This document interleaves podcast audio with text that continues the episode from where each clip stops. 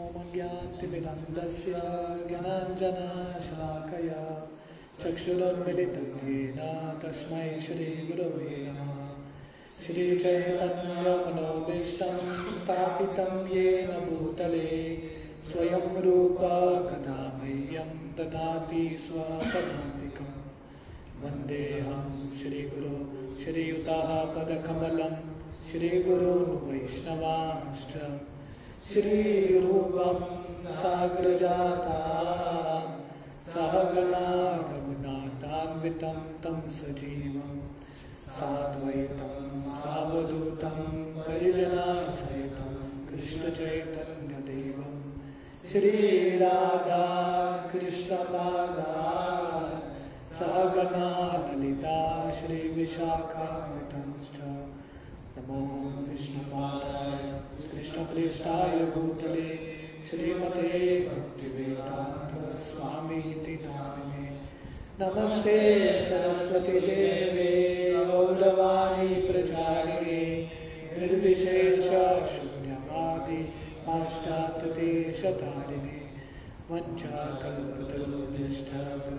सिन्धुरेव च पतितानां पावनेभ्यो वैष्णवेभ्यो जय श्री कृष्ण चैतन्य प्रभो नित्यानंद श्री अद्वैत गदाधर श्रीवासादि गौर भक्त हरे कृष्णा हरे कृष्णा कृष्णा कृष्णा, हरे हरे।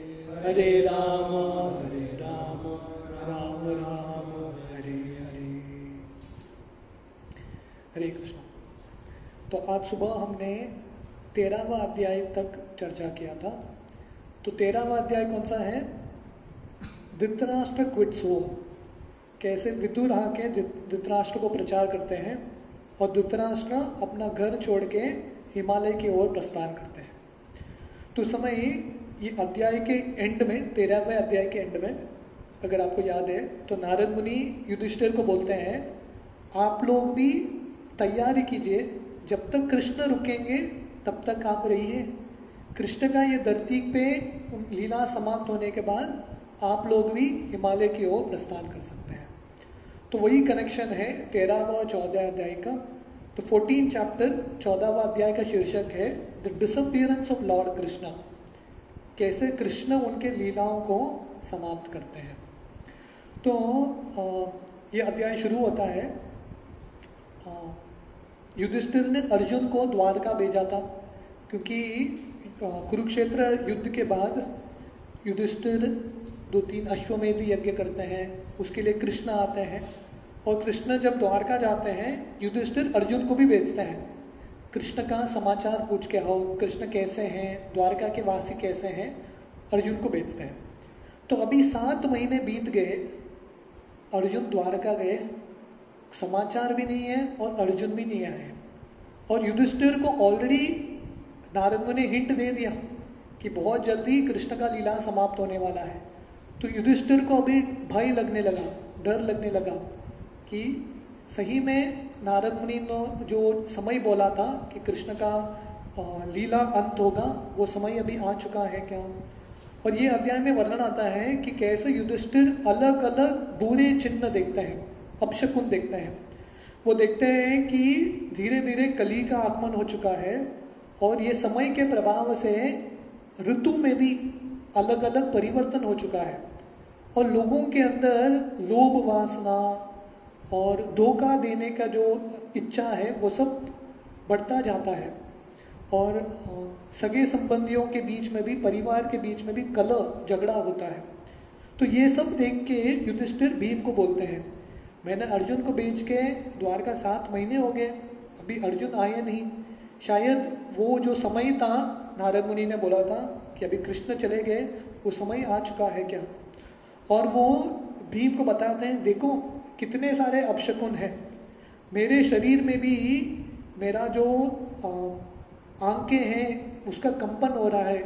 मेरा पैर का, मेरे हाथों का कंपन हो रहा है। मेरे हृदय में डर लग रहा है। और बाकी प्राणियों में देखो, वो जो जैकल है, लोमड़ी है ज़ोर ज़ोर से चिल्ला रहा है। ऐसे खतरनाक आवाज़ के साथ चिल्ला रहा है। और कुत्ते बिना भय के बौक रहे हैं।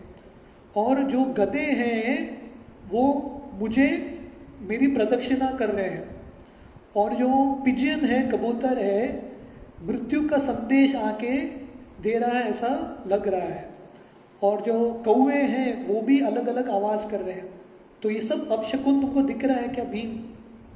युधिष्ठिर पूछ रहे हैं भीम को और बोलते हैं कि ये पशुओं में भी नहीं, पंचभूतों में भी देखो, हवा इतने ज़ोर से बह रहा है। अभी बरसात हो रहा है, पर बरसात से लग रहा है कि पानी का नहीं, खून का बरसात हो रहा है। सूरज के जो किरणें हैं, बहुत कम हो चुके हैं और नदियाँ, जो तालाब हैं, वो बहुत विचलित हो चुके हैं। और गाय अपने बछड़े को दूध देती नहीं है और बछड़ा गाय से दूध पीने के लिए तैयार नहीं है।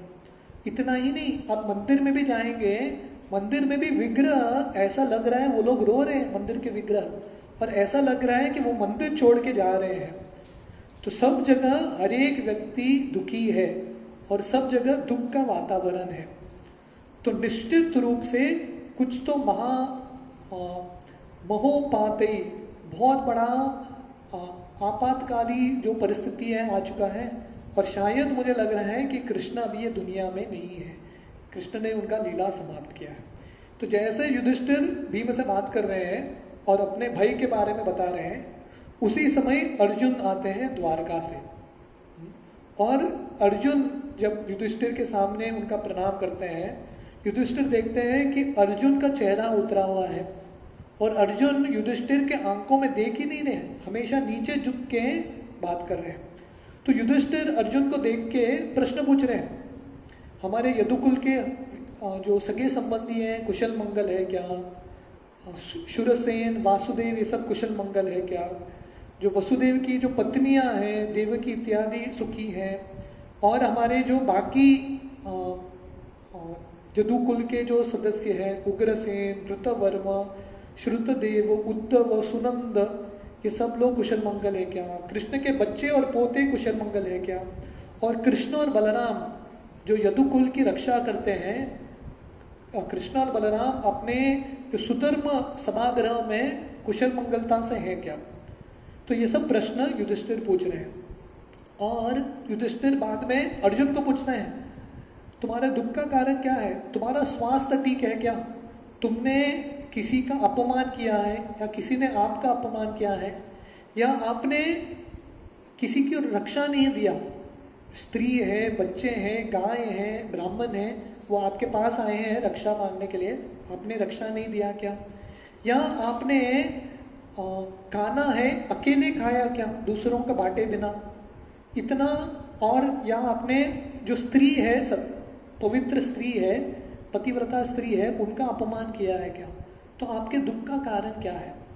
तो अलग अलग प्रश्न पूछना है युधिष्ठिर, और फाइनली कंक्लूजन पे खुद युधिष्ठिर आते हैं। मुझे लग रहा है कि आपके जो प्रियतम मित्र हैं कृष्ण, वो आपके ज़िंदगी में नहीं है। तो इसलिए आप दुखी हैं, नहीं तो आप इतने दुखी नहीं हो सकते। तो ऐसे युधिष्ठिर के प्रश्नों से ये चौदहवा अध्याय समाप्त होता है। Chapter fifteen the Pandavas retire timely कैसे पांडव अपना जो परिवार है, अपना जो महल है, त्याग के हिमालय की ओर प्रस्थान करते हैं। तो क्योंकि युधिष्ठिर ने इतना सब कुछ प्रश्न पूछा, अभी अर्जुन को उत्तर देना है। अर्जुन को ऑलरेडी बहुत बुरा लग रहा है कि कृष्ण चले गए। उससे ज़्यादा अभी अर्जुन को बुरा लग रहा है कि युधिष्ठिर के सब प्रश्नों का उत्तर देना है। तो अर्जुन बात करना चाहते हैं, पर इतना उनको शोक महसूस हो रहा है उनके मुँह से कुछ शब्द निकलता ही नहीं है। उनका मुँह और गला पूरी तरह से सूख गया है। इतना विरह हो रहा है उनको कृष्ण से, एक शब्द भी बहुत मुश्किल से आता है। और अर्जुन याद कर रहे हैं कृष्ण के दोस्ती को, कृष्ण के प्रेम को, और ये सब प्रेम के वजह से उनका हृदय इतना बढ़ चुका है, बहुत कष्ट से शब्द बोलने लगते हैं।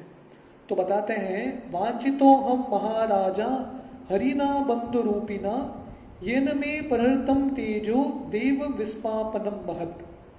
तो बोलते हैं हाँ युधिष्ठिर, आप जैसे सोच रहे हैं, जो कृष्ण मेरे बंधु हैं, हरिना बंधु रूपिना मेरे बंधु हैं, अभी हमारे ज़िंदगी में नहीं है। वांछितो हम महाराजा। हे राजन, अभी कृष्ण के संग से हम वांछित हो चुके हैं। और उसके वजह से मेरा जो शक्ति था, जो शक्ति से मैं देवों को भी विस्मय कर दिया देव भी विस्मित हो गए, वो शक्ति भी मेरे ज़िंदगी से चला गया है। तो अर्जुन ऐसा विलाप कर रहे हैं। और अर्जुन बताते हैं शन वियोगे न लोको ही अप्रिय दर्शन उक्ते न रहितो ही एश मृतक प्रोचते यथा। तो कृष्ण के विरह में एक क्षण भी हज़ारों युग की तरह है। सहन बिल्कुल नहीं हो रहा है। और अर्जुन याद कर रहे हैं कि कैसे उनके पूरे ज़िंदगी में शुरुआत से लेकर अंत तक कृष्ण ने उनकी मदद की। जो कुछ भी है अर्जुन के ज़िंदगी में, पांडवों की ज़िंदगी में, अर्जुन बता रहे हैं और याद कर रहे हैं कि यह सब कृष्ण की कृपा की वजह से ही है। तो ये भक्त का दृष्टिकोण है। भक्त को पूरा विश्वास है, जो भी है उसकी ज़िंदगी में सफलता, यश, वो सब कृष्ण की कृपा है। और अर्जुन एक एक इंसिडेंट याद कर रहे हैं। बोल रहे हैं, द्रौपदी का जो स्वयंवर हुआ और मैंने द्रौपदी का हाथ जीता, वो कैसे हुआ? कृष्ण के इच्छा की वजह से। कृष्ण का कृपा था मेरे ऊपर। मैंने इंद्र को भी परास्त कर दिया। जब अग्नि कांडव वन को जला रहे थे, इंद्र बरसात दे के वो आग को बुझाने वाले थे। पर मैंने इंद्र को परास्त कर दिया और अग्नि को कांडव प्रस्त जलाने का जो खाने का जो अवसर है मैंने प्रदान किया अग्नि को। और उसी समय जो माया दानव है, वो आके हमारे लिए एक सभाग्रह बनाता है। ये सब कैसे होता है? कृष्ण की कृपा से। आगे जाके वर्णन करते हैं, भगवान कृष्ण की कृपा से भीम ने जरासंध को मारा और महाभारत के युद्ध में भगवान की कृपा से हम इतने सारे महारथी को मार सके, जिन्होंने द्रौपदी का अपमान किया था। और वही कृष्ण की कृपा से जब हम वनवास में थे ध्रुवास मुनि के गुस्से से हम बच गए। और वही कृष्ण की कृपा से शिव जी को भी परास्त किया और शिव जी ने आशीर्वाद दिया। और एक बार जब मैं स्वर्ग लोग गया था तो स्वर्ग के जो देवता, निवाट कवच, ये जो राक्षस है, उनको परास्त नहीं कर सके। मैं परास्त करके आया भगवान कृष्ण के कृपा से। तो इस तरह से इतना सब कुछ बोलते हैं। कृष्ण की कृपा से ये युद्ध में, महाभारत के युद्ध में, हालाँकि भीष्म, द्रोण, कर्ण इत्यादि ये सब लोगों ने इतना अस्त्र छोड़ा था मुझे मारने के लिए, पर कुछ भी अस्त्र मुझे मुझे हानि पहुँचा नहीं सका भगवान की कृपा से। तो ये सब याद करके अर्जुन और विरह महसूस कर रहे हैं। उस समय वो क्या याद कर रहे हैं? भगवान के साथ उनका जो आदान प्रदान हुआ है, भगवान के साथ उनका जो बातचीत हुए हैं, भगवान के जो हँसी है भगवान कैसे अर्जुन के लिए सारथी बनते हैं, दोस्त बनते हैं, ये सब याद करते हैं। और यहाँ पे बोल रहे हैं, तद्वै धनुष तदीश स रत हयास्ते, सोहम रति नृपत्यो यथा आमंती सर्वम शनेन तद अबुद असत ईश रिक्तम भस्मम हुतम कुहक राधम इवोप्त उश्याम तो बोलते हैं, अभी क्योंकि कृष्ण नहीं है मैं वही अर्जुन हूँ। वही गांडी व धनुष्य है, वही बाण है, वही रथ है, वही घोड़े हैं। फिर भी क्योंकि कृष्ण मेरे ज़िंदगी में नहीं है, कृष्ण ने वो शक्ति निकाल लिया मेरे ज़िंदगी से। इसलिए थोड़े जो ग्वाल बाल है, मैं जब कृष्ण के रानियों को लेके जा रहा था, एक सेफ़ जगह पे, ये ग्वाल बाल आके मुझे हरा देते हैं। ये सब क्यों होता है? कृष्ण के कृष्ण ने ये जो शक्ति दिया था मुझे, कुरुक्षेत्र रणभूमि के समय अभी कृष्ण ने वो शक्ति को ले लिया। और आगे जाके वर्णन कर रहे हैं कि यदुकुल में, यदुकुल के लोग ब्राह्मण के श्राप के वजह से एक दूसरे से झगड़ा करके एक दूसरे को मार देते हैं। और बताते हैं, अर्जुन, ये सब कृष्ण की कृपा है और कृष्ण की इच्छा है, क्योंकि कृष्ण का इच्छा था कि यदुकुल का भी समाप्त होना चाहिए, क्योंकि आगे जाके लोगों को अवसर मिलना चाहिए। तो इसलिए कृष्ण की इच्छा की वजह से यदुकुल भी समाप्त हो गया। तो इस समय क्योंकि अर्जुन शोक महसूस कर रहे हैं विरह महसूस कर रहे हैं वो रणभूमि में जो कृष्ण ने भगवत गीता का संदेश दिया था अर्जुन को वो संदेश याद करते हैं फिर से अर्जुन। और वो संदेश को याद करके उनका जो शोक है मिट जाता है। और अर्जुन शांत और आ, उनका जो मन है पूरे तरह से शांत हो जाता है। उस समय युधिष्ठिर तैयार, तैयारी करते हैं और निश्चय कर लेते हैं, मुझे अभी राज्य छोड़ के निकलना है। क्योंकि ऑलरेडी नारद मुनि ने हिंट दे के रखा था युधिष्ठिर को। इसलिए वो तैयारी करते हैं और वो परीक्षित को राजा बनाते हैं। वज्र को, कृष्ण के जो पोते हैं, उनको मथुरा का राजा बनाते हैं। और इस तरह से युधिष्ठिर का जो वस्त्र है, आभूषण है, सब कुछ छोड़ के सादा फटा हुआ कपड़ा पहन के उत्तर की दिशा निकल जाते हैं। बिना अपने भाइयों को बोले उत्तर की दिशा निकलते हैं। तब युधिष्ठिर जब जाते हैं, युधिष्ठिर के पीछे पीछे युधिष्ठिर के चारों भाई निकलते हैं और द्रौपदी, सुभद्रा, ये दोनों भी निकलते हैं और ऐसे चलते चलते सबको वैकुंठ धाम की प्राप्ति होती है। तो ये अध्याय का फलश्रुति है, जो भी पांडवों का ये जो अंत जो फाइनल जर्नी है, उसके बारे में सुनता है कैसे पांडव उनका जो महल त्याग करते हैं और हिमालय को जाते हैं और वहाँ से भगवान का जो गोलोक वृंदावन प्राप्त करते हैं। ये सुन के हर एक व्यक्ति को भगवान की भक्ति में और प्रोत्साहन मिलेगा भगवान की भक्ति करने का। तो ऐसा पंद्रहवा अध्याय समाप्त होता है। द पांडवा रिटायर टाइमली तो जो सोलहवा अध्याय है, उसका शीर्षक है how Parikshit receive the age of Kali तो अभी तक सुत गोस्वामी ने परीक्षित के जन्म के बारे में बताया। अभी उनके कार्य के बारे में बताना है। अभी पिछले अध्याय में अंत होता है, परीक्षित अभी राजा बन गए हैं। और युधिष्ठिर तो चले गए, पांडव। अभी परीक्षित राज्य कैसे करते हैं, वो वर्णन है ये अध्याय में और अगले अध्याय में। तो वर्णन आता है कि परीक्षित जब राजा बनते हैं, ब्राह्मणों का आशीर्वाद लेके कृपाचार्य को अपना गुरु मान के अपना राज्य चलाते हैं। तो विशुद्ध गोस्वामी बताते हैं कि एक बार ऐसे जब परीक्षित राज्य कर रहे थे, उन्होंने कली को दंड दिया, जो शूद्र के, शूद्र था, पर राजा के वेश में था, और गाय को, बैल को कष्ट दे रहा था, ऐसे कली को परीक्षित ने दंड दिया। तो शौनकादि ऋषि तुरंत प्रश्न पूछते हैं कि परीक्षित ने कली को दंड क्यों दिया? कली को मारना चाहिए था। उसको दंड क्यों दिया? तो ये विषय के बारे में हम विस्तार से सुनना चाहते हैं, क्योंकि इसमें श्योरली कृष्ण का कुछ कनेक्शन रहेगा। यदि कृष्ण कथाश्रय क्योंकि परीक्षित का जो जीवन है वो सुनने से कृष्ण कथा ही है, क्योंकि कृष्ण के संबंध में उनका जीवन है। इसलिए परीक्षित ने ऐसा क्यों किया? कली को मारा नहीं, दंड दिया, इसके बारे में हम सुनना चाहते हैं। तो शौनकादि ऋषि एक सुंदर श्लोक बोलते हैं अतवास्य पदाम्बोज मकरंद लीहाम सताम। किमन्यर असद आलापेर आयुषो यद असद व्यय। तो बोलते हैं कि जो भगवान के जो भक्त हैं, हमेशा कृष्ण के चरण कमल का जो मधु है, उसका आस्वादन करते हैं। मकरंद लीहाम सताम, किस रूप में? भगवान की कथा के रूप में। और जो व्यक्ति भगवान का कथा नहीं सुनते, उनका ज़िंदगी पूरे तरह से व्यर्थ हो जाता है। समय बीतता जाता है। तो वर्णन करते हैं कि जैसे भगवान का कथा होता है, वहीं पे यमराज भी आ जाते हैं, क्योंकि यमराज भी भगवान के भक्त हैं, वो भी आके भगवान का कथा सुनते हैं। तो इसलिए जिस जगह पे भगवान का कथा हो रहा है, वहाँ पे ऐसे लोगों को मृत्यु नहीं होता, या मृत्यु पे विजयी प्राप्त करते हैं, क्योंकि यमराज स्वयं आके ऐसे कथा में बैठते हैं। तो इतना गुणगान करने के बाद कृष्ण कथा का और ये प्रश्न व्यक्त करने के बाद सुत गोस्वामी परीक्षित के राज्य के बारे में बताने लगते हैं। तो बोलते हैं कि जब परीक्षित राजा बनते हैं और क्योंकि कलयुग शुरू हो चुका था तो परीक्षित सिर्फ़ राज्य में बैठता नहीं है, आसन पे बैठता नहीं है, अपना रथ लेके पूरे ब्रह्मांड पे, पूरे भूलोक में भ्रमण करते हैं। और क्या करते हैं?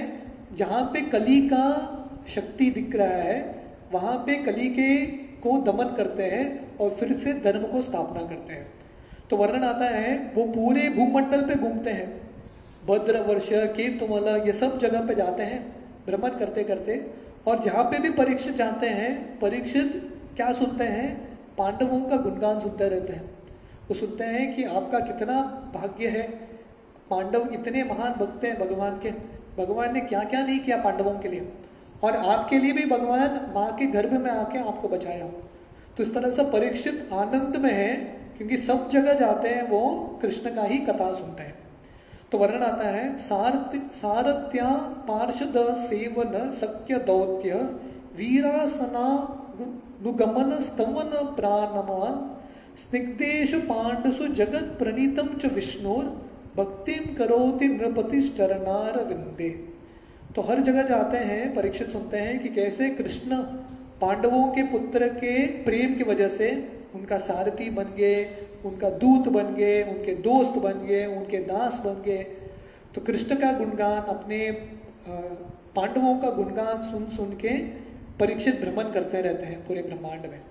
तो ऐसे भ्रमण करते करते एक समय आता है जब परीक्षित ये जगह पे पहुँचते हैं जहाँ पे धर्म और धरणी, धरती दोनों का संवाद चल रहा है। धर्म एक बैल के रूप में है और धरणी या धरती एक गाय के रूप में है। दोनों का संवाद चल रहा है। तो धर्म या धरती या धरणी को पूछते हैं, आप दुखी क्यों हैं? आपके आँख में आँसू हैं। धर्म भी एक ही पैर पर खड़ा है, ये बैल। धरती को पूछ रहे हैं कि आप दुखी क्यों हैं? आपके आँख में आँसू क्यों है? उसका कारण क्या है? आप इसलिए दुखी हैं क्या क्योंकि मैं एक पैर पर खड़ा हूँ? या आप इसलिए दुखी हैं क्योंकि कलयुग शुरू हो गया है और लोग आपको मार के, गायों को मार के मांस खाएँगे, उसके वजह से दुखी है क्या? या आप इसलिए दुखी हैं क्योंकि कलयुग में कोई देवताओं का पूजा नहीं करेगा, कोई यज्ञ नहीं करेगा। या आप इसलिए दुखी हैं क्योंकि आपके जो संतान हैं, जो जीव हैं, हर एक प्रकार के कष्ट भुगतेंगे। उनको खाना ठीक तरह से नहीं रहेगा अलग अलग जो दैवी आदि दैविक जो ताप है, उनका अनुभूति होगा। क्या आप इसलिए दुखी हैं क्योंकि स्त्रियों का, बच्चों का शोषण हो रहा है कलयुग में? क्या आप इसलिए दुखी हैं क्योंकि ब्राह्मण अपना कर्तव्य नहीं कर रहे हैं और जो क्षत्रिय हैं, उनका कर्तव्य नहीं कर रहे हैं? या आप इसलिए दुखी हैं क्योंकि अभी ये दुनिया से कृष्ण चले गए हैं? कृष्ण के विरह में आप दुखी है क्या? तो जब धर्म धरनी को या धरती को प्रश्न पूछते हैं तो ये जो धरनी है, धरती है, उत्तर देती है कि जैसे मैं बहुत भाग्यशाली थी कि कृष्ण मेरे ऊपर चल रहे थे, वो जो कृष्ण के चरण कमल है, जो लक्ष्मी जी भी प्राप्त नहीं कर सकी, वो चरण कमल निरंतर भगवान मेरे ऊपर रख रहे थे। पर अभी मुझे वो भाग्य नहीं है। अभी कृष्ण चले गए मेरे ज़िंदगी से। और इसके वजह से ये पूरे दुनिया में कष्ट, हर एक जीव कष्ट में है। तो इन सब का कष्ट देख के, आपका कष्ट, देवताओं का कष्ट, जीवों का कष्ट, ये देख के मुझे बहुत बुरा लग रहा है। और धरनी बताती है कि कृष्ण के संबंध में आने के बाद कौन उनसे विरह सहन कर सकता है? इसलिए कृष्ण के विरह में मैं अभी बहुत दुखी हूँ। तो ऐसा जब चर्चा चल रहा है धरती का और धरनी का धर्म और धरती का उस समय परीक्षित का आगमन होता है। तो हम चैप्टर 17 से आ, कल सुबह कंटिन्यू करेंगे। सो बेसिकली तीन चैप्टर बाकी है 17, 18, 19 तो मोस्टली हम कल सुबह कंप्लीट करेंगे इसको। हरे कृष्ण।